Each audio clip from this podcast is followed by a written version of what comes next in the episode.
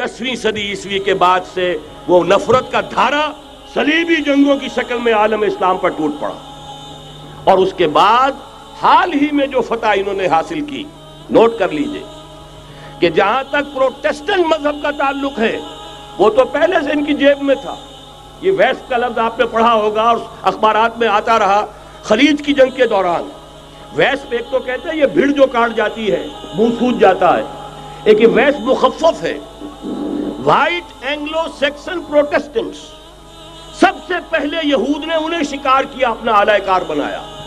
یہی وجہ ہے، آپ کو معلوم ہے، انیس سو سترہ میں انگریزوں کے ذریعے سے انہیں یہ اجازت ملی کہ فلسطین میں زمینیں بھی خرید سکتے ہیں، جائیدادیں بھی خرید سکتے ہیں۔ بال فور ڈیکلریشن ہندوستان انگلستان کا وزیر خارجہ تھا، جس نے کہ یہ اجازت دلوائی ہے۔ ورنہ یہ کہ خلافت عثمانیہ جب تک قائم رہی ہے، خلیفہ عثمانی، ترک خلیفہ نے اجازت نہیں دی۔ اس لیے کہ حضرت عمر رضی اللہ تعالیٰ عنہ نے یہ بھی اب تاریخ کی ایک حقیقت بیان کر رہا ہوں، جو شاید بہت سے حضرات کے علم میں نہ ہو، کہ جب یروشلم کے عیسائیوں نے سرنڈر کیا ہے یروشلم، حضرت عمر آئے ہیں، تشریف لائے ہیں مدینہ منورہ سے چارج لینے کے لیے۔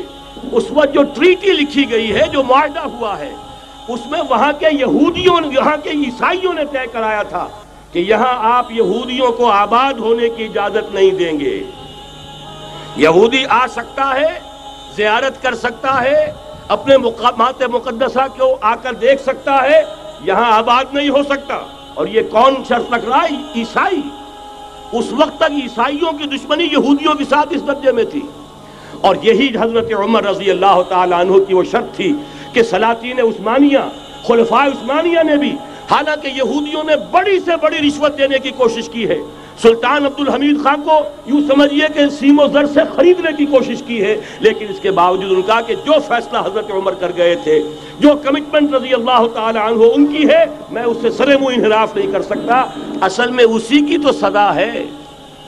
جو فری میسنری کے ذریعے سے خلافت کا خاتمہ کرایا گیا کہ یہی سب سے بڑی رکاوٹ ہے اگر خلافت ختم نہ ہوتی اور اگر کہیں جہاد کا اعلان خلیفہ عثمانی کی طرف سے ہو گیا ہوتا، تو یہ کہی تھی بات جب حضرت شیخ الند رحمت اللہ علیہ جب یہ اسیری میں تھے مالٹا میں، تو وہاں کا انگریز کمانڈنٹ اس نے چونکہ وہ کچھ مرید ہو گیا تھا یا کم سے کم عقیدت مند ہو گیا تھا۔ ایک روز حضرت شیخ الہند نے ان سے سوال کیا اس شخص سے کہ آپ لوگ ہماری خلافت کے پیچھے کیوں پڑے ہوئے؟ یہ تو بیمار تم خود کہتے ہو، یورپ کا مرد بیمار، ترکی، آپ کو کیا ڈر ہے اس سے؟ آپ کیوں اس بیچاری خلافت کے در پہ ہیں؟ اس شخص نے جواب دیا تھا، مولانا، اتنے بھول پن کے ساتھ بات نہ کیجیے۔ ہم بھی جانتے ہیں، آپ بھی جانتے ہیں۔ اگر کہیں خلافت، اگر کہیں خلافت عثمانیہ کی طرف سے جہاد کا اعلان ہو گیا، تو پورے عالم اسلام سے لاکھوں مسلمان اپنے سروں سے کفن باندھ کر نکل آئیں گے۔ آج اس گئے گزرے دور میں بھی اس کمزور اور یوں سمجھیے کہ نام نہاد خلافت کے اندر اتنی جان ہے، اتنی طاقت۔ لہذا اس کو ختم کیا گیا اور ختم کرایا گیا کن کے ذریعے سے؟ وہ جو مسلمان کہلاتے ہیں، تھے free mason. Mustafa Kemal Pasha free mason. اور اس کے ذریعے سے انہوں نے سارے کام جو کروائے، وہ در حقیقت اپنے سازشوں کے ذریعے سے اور مسلمانوں کو استعمال کر کے کروائے۔ بہرحال بات لمبی ہو رہی ہے۔ پہلی بات تو یہ ہے کہ وہی نقشہ اس وقت کا آج بھی ہے جہاں تک یہودیوں کا تعلق ہے۔ لیکن فرق یہ واقع ہو گیا کہ اس وقت عیسائی یہودیوں کے تابع نہیں تھے، بلکہ عیسائیوں اور یہودیوں کے مابین دشمنی تھی۔ آج یہودی عیسائیوں پر مسلط ہو چکا ہے۔ فرنگ کی رگے جہاں پنجے یہود میں ہے اور آج کے فرنگ کا لیڈر امریکہ ہے۔ امریکہ کا صدر یوں سمجھئے کہ وہ ان یہودیوں کا غلام ہے۔ مجال نہیں کہ ان کی مرضی سے ادھر سے ادھر ہو جائے۔ اور اگر کوئی غلطی سے ادھر سے ادھر ہو جائے تو اس کا پتہ چاک ہو جائے گا۔ آپ دیکھیے کیا حشر ہوا ہے بش کا۔ حالانکہ بہت بڑا ہیرو بن کر نکلا تھا گلف وار سے۔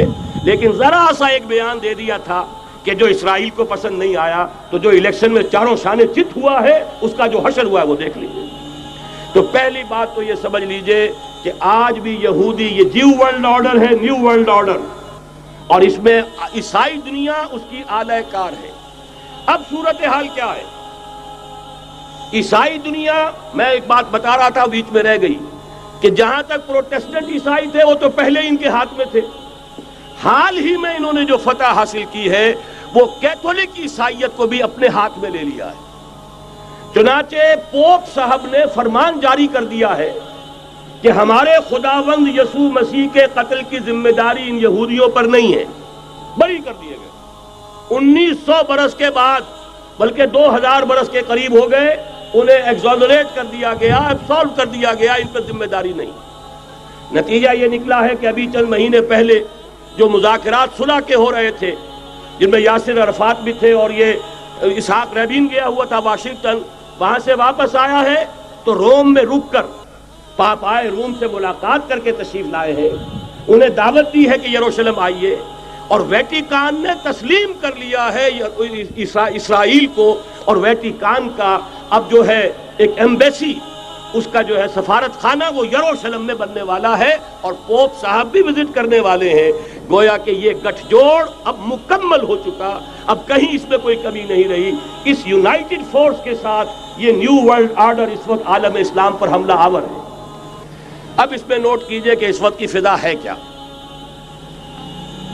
عالم اسلام میں سے عالم عرب ان کے شکنجے میں جا چکا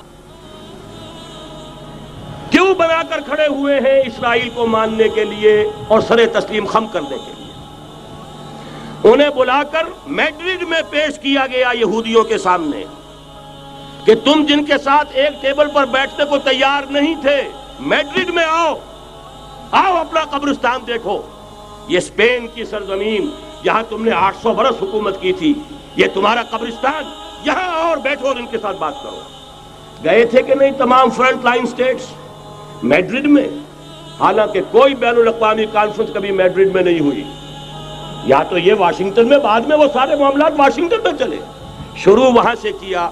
اس لیے کہ نیوز ویک کا کچھ عرصے پہلے کور سٹوری جو تھی nineteen ninety two is the year of Spain why fifteen ninety two was the year of the fall of Granada پندرہ سو چودہ سو بانوے میں فورٹین ہنڈریڈ نائنٹی ٹو میں غرناتا کا سقوط ہوا اور پورے آئیبیرین پیننسولا سے ایک ایک مسلمان بچہ بچہ نکال کر ختم کر دیا گیا، یا زندہ جلا دیے گئے، یا تہے تیگ کر دیے گئے یا جہازوں میں بھر بھر کر، اور آپ کو معلوم ہے میڈیٹرینین کی حیثیت کیا ہے؟ خلیج ہے، ایک معمولی سی خلیج۔ ادھر سے اسپین کا ساحل قریب آ جاتا ہے۔ اسپین کے ساحل سے جہازوں میں بھرا، اور نارتھ افریقہ کے ساحل کے اوپر پھینک کر آ گئے۔ پورے ہسپانیہ میں جہاں آٹھ سو برس مسلمان کی حکومت رہی، ایک بچہ بھی مسلمان نام کا موجود رہا۔ یہ تھا چودہ سو بانوے، اور اب آیا تھا انیس سو بانوے۔ Nineteen ninety two is the year اسی لیے ورلڈ اولمپکس رکھے گئے وہاں. دلہن کی طرح سجایا گیا ہسپانیہ کو اور بلایا گیا، طلب کیا گیا، سمن کیا گیا تمام دو والے عرب کو. آؤ یہاں بیٹھو. اور یہاں بیٹھ کر اپنے ان یہودی دشمنوں کے ساتھ مصالحت کی بات شروع کرو. بہرحال نوٹ کر لیجیے، عالم عرب جا چکا. کوئی دن کی بات ہے، میں سنسنی پیدا نہیں کرنا چاہتا. لیکن حالات اور واقعات سے نگاہیں بند کرنا بھی کوئی دانش مندی کی بات نہیں ہے۔ یہ ایودھیا کی مسجد شہید کی گئی۔ ابھی یہ ایک بہت بڑا مزار جو ہے شہید کیا گیا اور اس کے ساتھ کئی مسجدیں شہید کی گئی۔ یہ سب کیا ہے؟ یہ مسلمانوں کی نفس دیکھی جا رہی ہے۔ کہ کوئی غیرت اور حمیت نام کی کوئی شے باقی ہے؟ جیسے علامہ اقبال نے وہ نظم لکھی تھی عبد القادر روہیلا۔ روہیلا بڑا ظالم جفا جفاجو کینا پرور تھا، لیکن یہ کہ اس نے جو ایک ٹیسٹ لیا تھا کہ وہ جو جو اور عورتیں ہیں تیموری خاندان کی، ان میں کوئی رمق رہ گئی ہے؟ معلوم کہ نہیں کہ غیرت نام تھا جس کا، گئی تیمور کے گھر سے۔ ختم۔ غیرت نکل گئی۔ اسی طرح یودیا کی مسجد۔ اب چرار شریف۔ اور یہ کوئی دن کی بات ہے کہ اب مسجد اقسا کا نمبر آیا کہ آیا۔ اس کے لیے پوری تیاریاں ہو چکی ہیں۔ یروشلم کا مشرقی حصہ خالی کرایا جا چکا ہے۔ اس کے اندر اب پورا تسلط یہودی کر رہے ہیں۔ یہاں تک کہ آپ کے یاسر عرفات صاحب نے بھی کچھ نہ کچھ جو ہے احتجاج کی بات کی ہے۔ حالانکہ اب تک ہر بات مان کر منقار زیرے پر تھا۔ لیکن یہ کہ ایک وقت آتا ہے آخر کار، اسے بھی کچھ بولنا پڑ گیا ہے۔ لیکن یہودی اب پیچھے قدم ہٹانے والا نہیں ہے۔ ان کا تھرڈ ٹیمپل تیسری مرتبہ ہے کل سلیمانی تعمیر ہونا ہے۔ نوٹ کر لیجیے، ان کے لیے وہ وہی کچھ ہے جو ہمارے لیے کعبہ ہے۔ ان کے لیے ہیکل سلیمانی بالکل وہی حیثیت رکھتا ہے جو ہمارے لیے کعبہ۔ وہ ہیکل سلیمانی ایک مرتبہ پہلے نبو کے نظر کے ہاتھوں مسمار ہوا، پھر سن ستر عیسوی میں ٹائٹس کے ہاتھوں مسمار ہوا۔ سن ستر کے بعد آج انیس سو پچانوے میں کتنے برس ہو گئے؟ پورے انیس سو پچیس برس ہو گئے کہ ان کا کعبہ زمین بوس پڑا ہوا ہے۔ اب تک تو ان کا بس نہیں تھا، اب تو بس ہے کہ نہیں؟ اب ان کی حکومت ہے کہ نہیں؟ اب شاہ حسن ہو چاہے شاہ حسین، ان کے نوکر اور چاکر ہیں یا نہیں؟ اب انہیں ڈر کس کا ہے؟ لہذا کوئی دن کی بات ہے، مسجد اقسا شہید ہوگی اور ٹیمپل کی تعبیر شروع ہوگی۔ یہ تو بہرحال ایک نقشہ ہے، اگلا نقشہ آپ کو بتانا چاہتا ہوں۔ ایک دوسری تصویر ہے۔ یہ تصویر ہے زمینی، ایک تصویر ہے آسمانی۔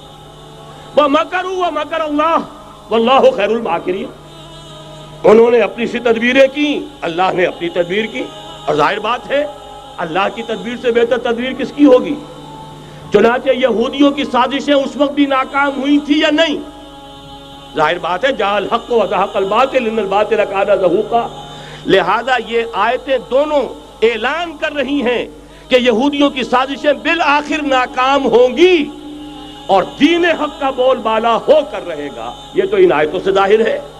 یریدون لیطفئوا نور اللہ بافواہہم واللہ متم نورہ ولو کرہ الکافرون۔ یریدون ان یطفئوا نور اللہ بافواہہم وجویاب اللہ الا یتم نورہ ولو کرہ الکافرون۔ هو الذي ارسل رسوله بالهدى ودين الحق ليظهره على الدين كله ولو كره المشركون اللہ نے تو بھیجا ہی ہے اپنے رسول کو، اس فیصلے کے ساتھ۔ اور یہ ذمہ داری اور مشن دے کر کہ جو دین حق آپ کو دے کر بھیجا جا رہا ہے، اسے غالب کیجیے، نافذ کیجیے، قائم کیجیے، اس مشن کے ساتھ بھیجا جا رہا ہے۔ اور وہ بہرحال آیا جا الحق و ذاق الباطل، ان الباطل کان ظہوقا لیکن نوٹ کرنے کی بات یہ ہے، ذرا یہاں تھوڑا سا تحمل کے ساتھ غور کیجیے گا، کہیں میرے خلاف کوئی فتویٰ دینا شروع کر دیں۔ کیا حضور کا مقصد بے اس وقت مکمل ہو گیا تھا؟ ایک درجے میں ہو گیا کہ جزیرہ نمائے عرب پر اللہ کے نور کا بھی اتمام ہو گیا، اللہ کا دین بھی غالب ہو گیا۔ ہو گیا کہ نہیں ہو گیا؟ لیکن کیا محمد الرسول اللہ صرف عرب کے لیے بھیجے گئے تھے؟ قرآن کہتا ہے ببانگے دول وما ارسلناک الا کافتا للناس بشیرا و نذیرا۔ اے محمد صلی اللہ علیہ وسلم، ہم نے نہیں بھیجا ہے آپ کو، مگر پوری نو انسانی کے لیے بشیر اور نذیر بنا کر۔